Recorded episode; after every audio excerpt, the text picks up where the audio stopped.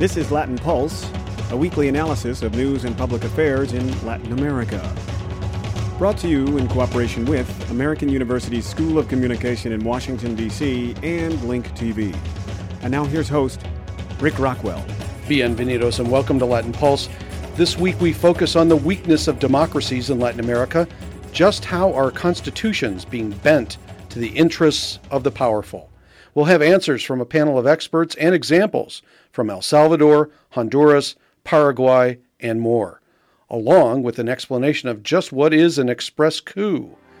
But first, Colin Campbell is here with this week's review of news from around Latin America. Mexico's peace movement, called the Caravan for Peace, ended its tour of the United States this week with a stop in Washington, D.C. These Mexican activists are calling for policy changes in both the US and Mexico to end Mexico's deadly confrontation with drug cartels. One of the group's organizers, Roberto Villanueva, called on citizens of the US to lobby their members of Congress to change laws. Eh, it would be better to control the traffic in firearms between the United States and Mexico.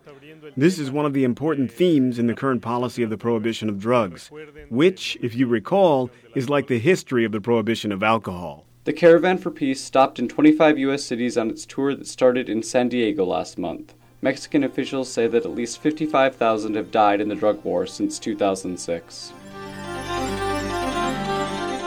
Mexican authorities say they've captured one of the top leaders of the Gulf Cartel in the border state of Tamaulipas.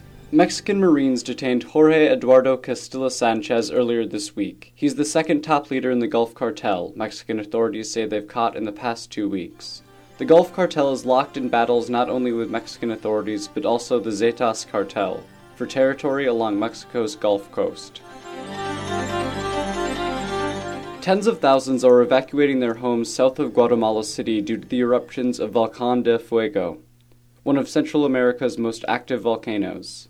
The volcano is spewing boulders as high as thousands of feet in the air, and lava flows threaten nearby villages. Guatemalan officials warn that flights into the country could be rerouted if the volcano continues shooting rocks and ash into the sky.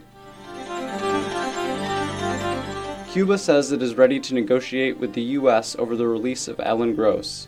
Gross is serving a 15 year sentence in Cuba on espionage charges. He was convicted last year. Gross was a contractor for the U.S. Agency for International Development. He says he was delivering computers and satellite equipment to Cuba's Jewish community, but Cuban officials say he was aiding dissidents. Gross is 63 years old. His wife says she fears he will not survive his sentence. For Latin Pulse, I'm Colin Campbell. This week we have some catching up to do on Latin Pulse from our summer hiatus. Regular listeners know we've devoted parts of several programs to the controversial change in presidents in Paraguay. But what escaped our focus was a more subtle constitutional crisis in El Salvador.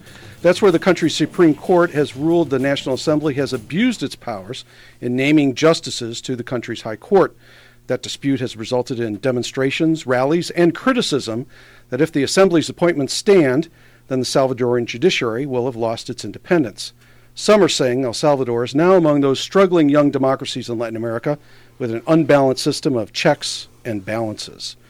Joining us to discuss the complex issue of how the constitutions of these young democracies are being abused are two experts Fulton Armstrong of American University's Center for Latin American and Latino Studies, and Geoff Thale of the Washington Office on Latin America, or WOLA.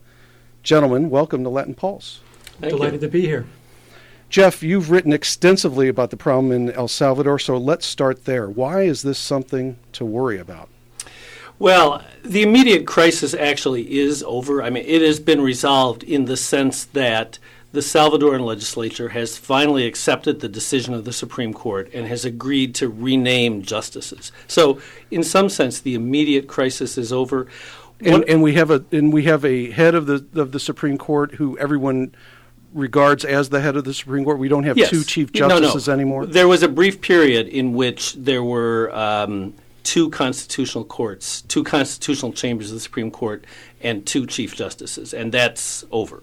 The original set, the pre um, June, pre summer set of justices, has been reinstated. There is a new chief justice who is a compromise candidate, who's neither of the two uh, preceding justices.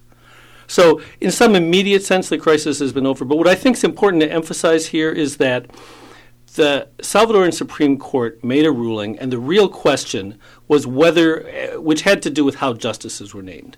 And that obviously has to do with the political influence of the parties in the legislature. And when justices are named is important because at some moments one political party dominates and at some moments others. So the court ruled um, the truth is nobody, not the assembly, not the political parties, not the president, nobody particularly liked the Supreme Court's decision, not just this decision, but a whole pattern of decisions. Because for the first time in its history, the Salvadoran, the Constitutional Chamber of the Salvadoran Supreme Court has exercised independence from the, all of the political parties that named it and from the president and made decisions which, in my view, were pretty good ones on a constitutional basis, but which left everybody unhappy. So they actually acted like a Supreme Court. Yeah, yeah, and it, it's it's a big step forward. It was a big step forward in Salvadoran democracy. And so when they made this decision about the justices, the question was would the political parties in the assembly accept it? And the first point is that the conservative party, Arena, the traditional party that until very recently has dominated the government and the legislature, didn't want to accept it because if you if they got if you changed the timing of when justices were named, they'd have a bigger majority, they'd name more, and they would dominate the Supreme Court. So they challenged the decision. And they not only challenged the decision in El Salvador, they came here, their lobbyists here their, to Washington D.C. here to Washington D.C. to try and make the case to people in the Senate in particular and in the administration that what was going on was not just a political dispute between parties about timing, but was a constitutional crisis. And according to them, an attempt by the left to seize power by manipulating the, the constitutional process. And so that means the FMLN, the party that uh, is in power in the executive power. The president is a member of the FMLN. Does the FMLN dominate the, the National Assembly, Fulton, in, in El Salvador?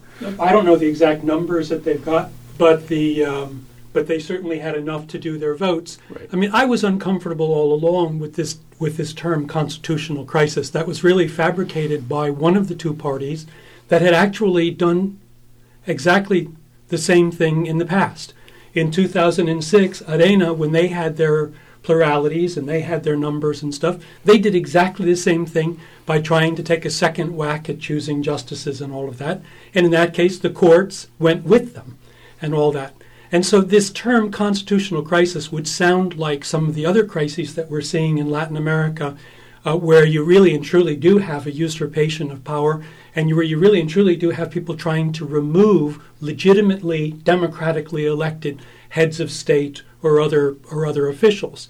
And so the constitutional crisis thing, as Geoff just said really well, was very much of a fabrication to influence Washington's reaction to an internal political struggle. It was a political crisis, but not a constitutional crisis. And the lobbyists came up here with very well honed talking points. They happened to have been similar to lobbyists uh, that had worked other constitutional crises, if you will, but true constitutional crises like the, the coup in Honduras in 2009, that basically were trying to cast anybody that was center or center left, any political action that they did was somehow some constitutional uh, crisis, some sort of usurpation of the Constitution. So I didn't like that term from the. It was a political crisis. One party, the party of the FMLN, tried the same stunt that Arena had tried and succeeded at in the past, but they fell into a trap because Arena's control over the state security apparatus, over the courts, over the lobbyists, over Washington, D.C., was much more extensive than they had judged. Some people thought that this was also going to be a trap for President Funes. Did he fall into the trap? How did President Funes react to this? I mean, I, I really admire um, the alternation of power that, that Salvador has experienced. I admire President Funes as a man, as a transitional figure, as a moderate within a party that has come a long, long way toward the center, but isn't completely there. It ha- it's a factionalized party. He's done an incredible job trying to balance these two things, knowing that Salvador's future is in the center, not in the far right, just as the Arena people should realize that the future is in the center and not on the far, far right that still controls them. But there are his, elements of his, the FMLN that would, would argue that it should be on the far left. We should never go correct, to the center. Correct. which is a which is a which is a nice dynamic for a country that's still in transition, but has come a long, long way farther than anybody had ever predicted. President Funes's problem here was really not a sin of commission but omission. He didn't jump into the battle early enough because I think he underestimated, frankly, the scope of how much, how little control he was going to have over where this story went, both in Salvador and importantly in Washington. This was a huge coup. I don't mean it in the constitutional sense of the word, but I mean golpe, a huge coup um, for FM for the Arena people up here in Washington that they've successfully cast the FMLN as being unconstitutionalist. Right. Well, well Can let's I jump please, in on that one? Because two two things. One is to say I agree with Fulton that President Funes' sin, if that's what it was, was a sin of omission. When he finally saw that he needed to force the parties to sit down and come to a deal, he did so, and I think that's really to his credit. It took him a while to get there, but when he got there, he did the right thing. Here, uh, it's really quite striking that what everybody in El Salvador understood as a political fight between the parties for domination in the national in the in the Supreme Court got reinterpreted here by both Democratic and Republican senators and by analysts in the Wall Street Journal and other places as a constitutional coup manufactured by pro Chavez left wing forces in Latin America. And that's really, really a misunderstanding of the internal political realities of the country and really a manipulation of those realities to serve a very specific set of political interests. And that's that's really I agree with Fulton, that's really very troubling for what it says about our collective understanding and therefore our collective action and our government's action toward not just El Salvador but the region as a whole. which is why we need to have these types of discussions. So help us tie up this loop in a way. What happened? This happened during the summer. So could anything have happened on Capitol Hill during the summer with this, or is it just a question of image building? image is important. This is this is Washington. Everything is image, and you have um, if you've read the platforms of the two parties as we approach this uh, this this election and Now we're talking about our parties, the Our Democrats parties, and yeah. Republicans. Um, yeah, uh, although sometimes they read uh, indistinguishably. The, um, the, the when you look at that, the image thing is really really important because you're molding. The, the, uh, the optic here is, as Geoff was alluding to, and I was saying earlier, is now we have a new Satan in Latin America, and it's Chavez. And the more that you force our two parties to deal with this Satan, you know, Castro's not the threat anymore, it's Chavez. The more, if you go back to the coup in Honduras in 2009, every second talking point of the golpistas was the Chavez threat. We stopped it. Remember, Ronald Reagan had referred to Nicaragua being a two day drive to Harlingen, Texas. And some of the golpistas, the Honduran, I think it was the chief of staff of the army, had said on national TV that we've stopped the spread of Chavista neo communism from reaching the American borders, basically two days' drive from Harlingen, Texas, and all that. I mean, come on. That's what that's what's behind this whole dynamic. They watched the people uh, of this particular political persuasion down in Central America and in Latin America writ large, because if you look at the Paraguay constitutional coup and you look at other measures in this hemisphere, they realize that the right wing here in Washington D.C. has has the chutzpah, has the has the drive to do these issues. They're Manichaean, black and white, neo communism sorts of stuff that most serious Latin Americanists don't take seriously, but it really works politically. You put the administration on its heels, they, they don't know how to respond to it. And if you look, for example, at some of the challenges that are coming up now in President Obama, what have you done about Chavez? What have you done about this? What have you done about that? What have we done about Chavez, and, and do we really need to worry about him, That's Geoff? for Thale? Geoff to answer. Well, there are real questions. Is the Chavez administration a paragon of liberal democracy? The answer is no. Is the Chavez administration a threat to hemispheric security? The answer is equally no. The Chavez government is a government with some problems from our point of view, problems from the point of view of U.S. energy interests. It is not a fundamental threat to the stability of the United States, nor is it a power attempting to amass anti American forces in the hemisphere to contest us. And and that framework is fundamentally wrong and will fundamentally lead us down the wrong path. And I think that we need to, we need to further discuss a little bit what are our values, what are our policies, and why don't we apply them evenly across the political spectrum? And so maybe we will rejoin those themes in a bit. Visiting with us today, Fulton Armstrong of the Center for Latin American and Latino Studies at American University, and Geoff Thale of the Washington Office on Latin America, WOLA, on Latin Pulse. We'll be back momentarily. I want to finish School, and then go to college, to be able to graduate, and have the future. my parents couldn't have. Because I know that Going to college, is the best thing I can do for my future. future. The words of a parent help to build the future of a child. The Hispanic Scholarship Fund has the information to help your kids go to college. Visit yourwordstoday.org or call 1 877 HSF 8711. Sponsored by the Hispanic Scholarship Fund and the Ad Council. Welcome back to Latin Pulse. Our guest today, Fulton Armstrong of the American University Center for Latin American and Latino Studies, and Geoff Thale of the Washington Office on Latin America, WOLA. We have been talking about constitutional crises in Latin America, and before the break, we talked about the U.S. reaction, standards that we apply in our reactions, and, and we hovered a bit around the Honduran coup, something that people have called an express coup. This is a term we've heard since Honduras, and we heard it this summer again with Paraguay. So tell us a little bit about express coups, gentlemen, and what standards Washington has applied, if any, in reaction. Well, the Honduras coup is a good one to start with because that's one where the, all of the criteria for calling it a military coup were present. This was a case where the military, in, conspir- in conspiracy with political players, went in, shot up the president's house, forced him on the ground in his underwear, carried him out to a helicopter, and then flew him out of the country. But it was a congressional coup, was it not? Uh, actually, the congressional part of it was done a day and a half after the coup. It was basically a cover for what was already predetermined on that fateful, what was it, Saturday night or Saturday night, uh, and all that. I mean, that one was pretty stark.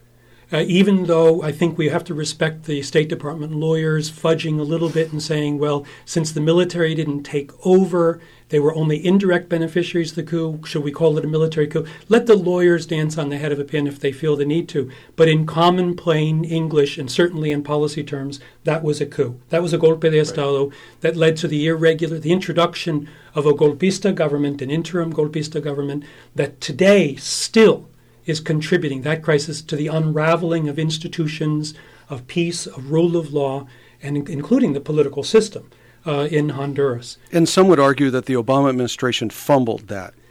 Well, I mean, fumble. I think they got off to the right start. They knew that they needed to go multilateral, so they went to the OAS. I think they needed to go Organization of American States. the Organization of American States. I think that they realized also that the restoration, endorsing a coup, is not what the United States of America is all about. The Bush people made a mistake of endorsing the coup and supporting the coup against Chavez um, several years earlier, 2002 or something, and that turned out to have been a disaster for our image in, in the hemisphere. It was also a failure because he was he was restored yeah. he was reinstated. But the, the fact is that the starting point was good, but the bureaucrats the, and the bureaucracy, and certainly once the lobbyists were deployed here in Washington, it was a losing battle, even for the well intentioned members of the of the Obama administration. Remember also that the nominated sec- Assistant Secretary of State still wasn't in his position because of political shenanigans. So we had already a very rich political bed in which in which this stuff could um, could be happening. So Geoff Thale was the Honduran coup the model for what happened in Paraguay? Is it the model Yeah. for El Salvador? I don't think it's the model for El Salvador. I do think it's the model for Paraguay. Just a, one a follow up comment on what Fulton said. I think it's right that you know President Obama called it a coup right away. The initial steps on the part of the U.S. government were the correct, were I think the right ones. Um, calling it what it was and reaching out to the international community to try and condemn it and push back. And then what you see later on is internal fights in the administration, different interests in the bureaucracy, and pressure from the Honduran right and their allies here and abroad. And you see nominations being held up, and you see ambassadorial appointments being held up, and eventually, I, think the administration sort of gives up because the truth is Honduras and Honduras policy aren't important enough to them in relation to their other political interests, Right. and our policy moves in the wrong direction. And President Zelaya wasn't the easiest partner Right, uh, right. in, in the restoration. Right, to defend, yeah.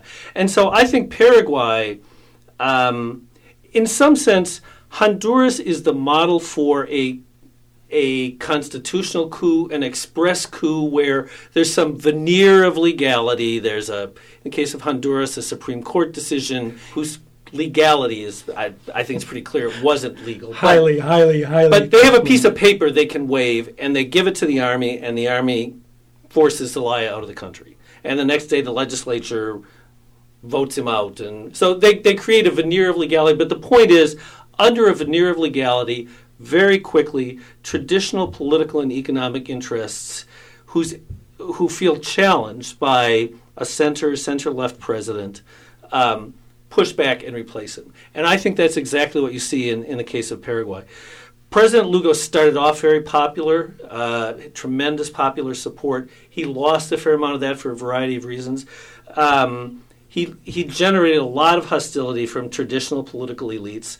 And there came a moment where, because of a, a fight between police and landless peasants seizing land, uh, some the the political parties used this as an excuse to impeach Lugo in a period from the time it was announced till he's ordered out of the presidency of 30 hours.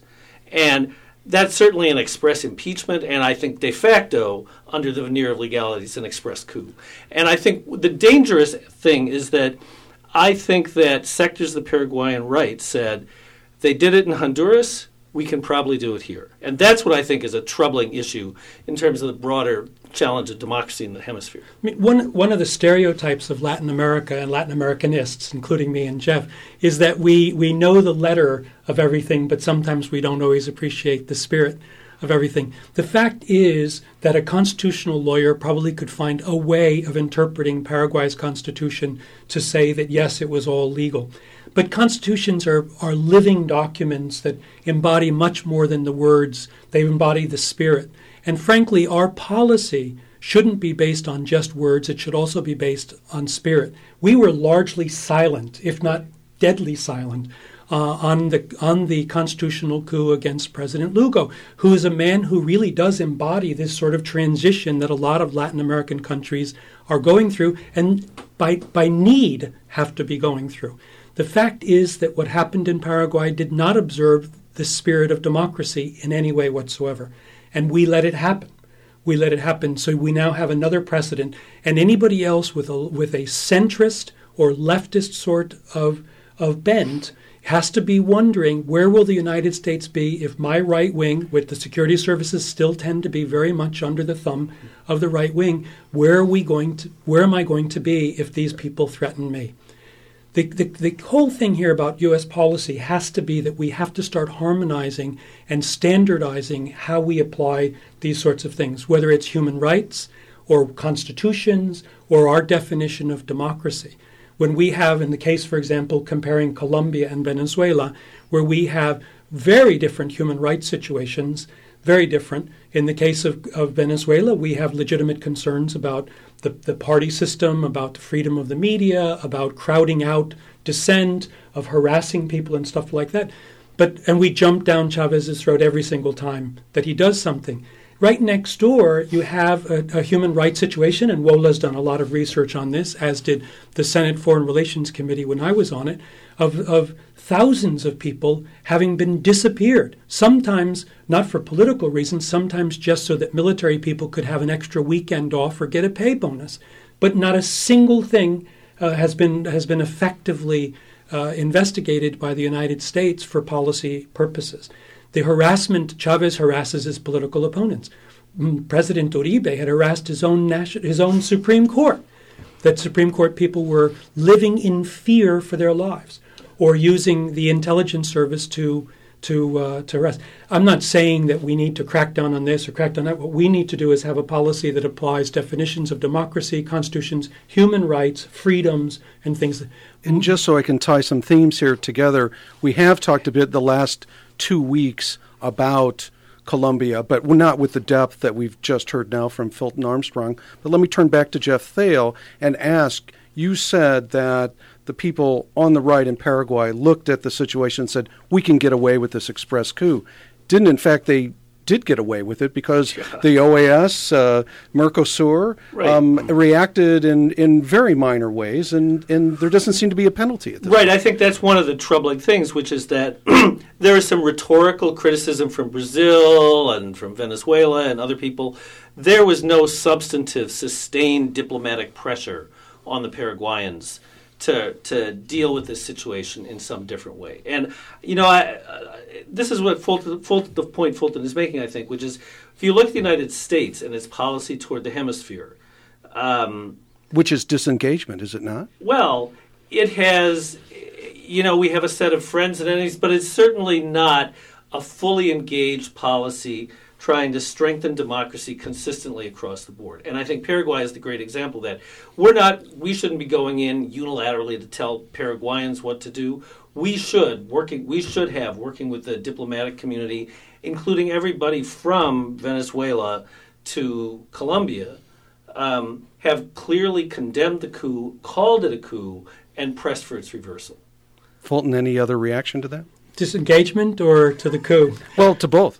Maybe benign disengagement. I think that sometimes we tend to fly in and out of issues, which basically gives the lobbyists a lot more sway over how Washington perceives things. If you look at the olden days, a long, long, long time ago when we were young, and you look at the 1980s, we actually had foreign correspondents through much of much of Latin America. Now you have one or two people who are doing all of South America, sometimes from a capital where perceptions of their neighboring countries isn't exactly the easiest thing to filter filter through. And I'll say guilty as charged because the media have retreated, but but so have the politicians. That we we're hearing the silence on Latin America. Is it because it's an election year? Well, I think we've had a lot of silence for a lot of years. Um, unfortunately, one of the things where we were not silent, one of the mechanisms, one of the few institutionalizations that we had of high end engagement, the Summit of the Americas, sort of blew up in President Obama's face this year, and there's now question of what its future is going to be. Right. I think it's pretty clear across the board that we've had a policy of disengagement for some time. At the same time as Latin American governments have been growing economically um, and playing a bigger role um, internationally. And we face a situation today where we have less influence and Latin America is much more able to act independent of us. If we have interests we want to pursue there, we need to engage in a new way with those countries in a way that's more respectful of who they are and where they are, and less likely to ignore them some moments and then try to tell them what to do others. Fulton, you have something to add to that? But just that we need to we need to re-engage also on the aid thing. We used to actually do aid programs. Now what we do is democracy promotion programs, which are always intended to change people rather than let them develop necessarily along their own national ambitions. But this raises the ironic point that if we're developing democracy and, and avoiding using the word coup, is isn't that hypocritical? Uh, you you can say that if you wish. It's your show. Yes. Actually, For can I joining make us. one Just last- one- one- one more uh, point, just, please. Just I want to point out that one of the particular ironies of this discussion is that uh, I believe President Lugo's first public address after he was elected was here at American University. Thank you for that. Geoff Thale of the Washington Office on Latin America and Fulton Armstrong of American University Center for Latin American and Latino Studies join us today on Latin Pulse. Thank you, gentlemen. Our pleasure. Yep. Indeed, our home base of American University is where former President Lugo made his first speaking appearance in the United States after his historic election. Latin Pulse is available on the web and via iTunes. To see the Latin Pulse archives of video programs on Latin America, you can check out Link TV's website, www.linktv, all one word, .org, and then forward slash Latin Pulse, also all one word.